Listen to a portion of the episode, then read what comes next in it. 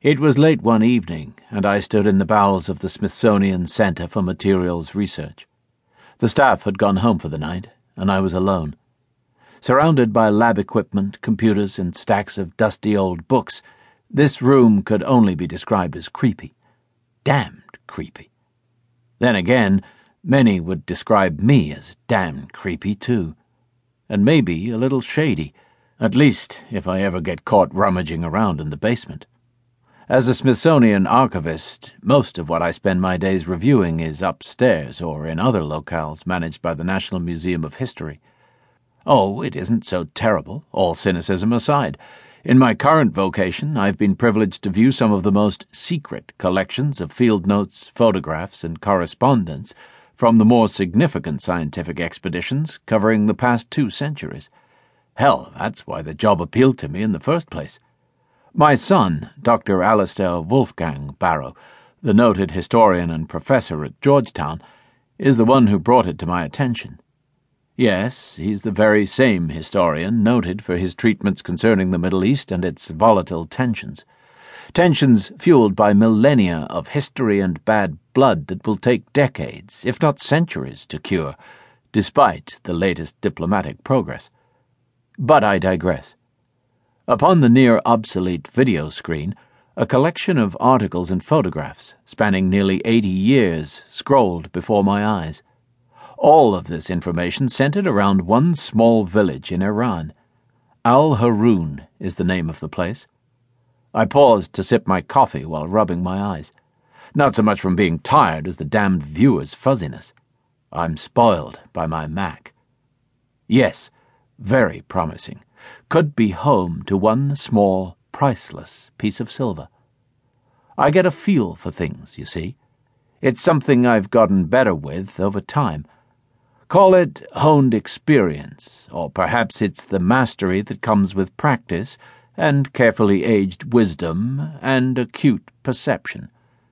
Okay, I can almost hear the indignant, silent questions out there. And who in the hell are you, hotshot?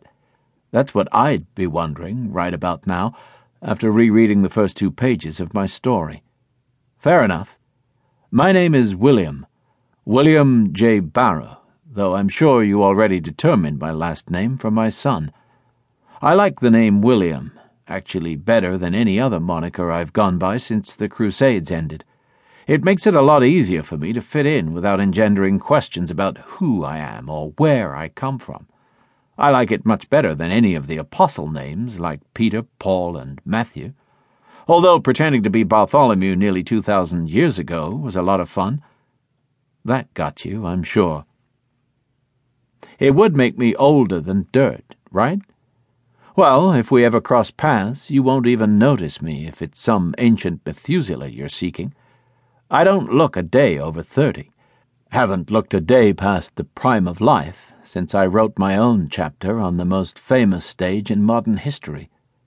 Back then, my Hebrew name was Yehuda.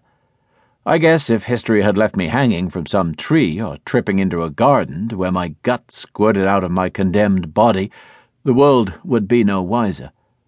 My role in the ultimate betrayal, long forgotten, maybe I'd be just a small footnote, and not the most reviled human being ever to walk this earth.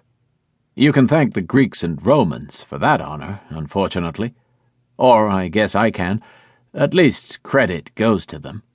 Born in Kerioth in the region of Judea and falsely accused of being a member of the Sicarii. Yes, these are all clues. Give up?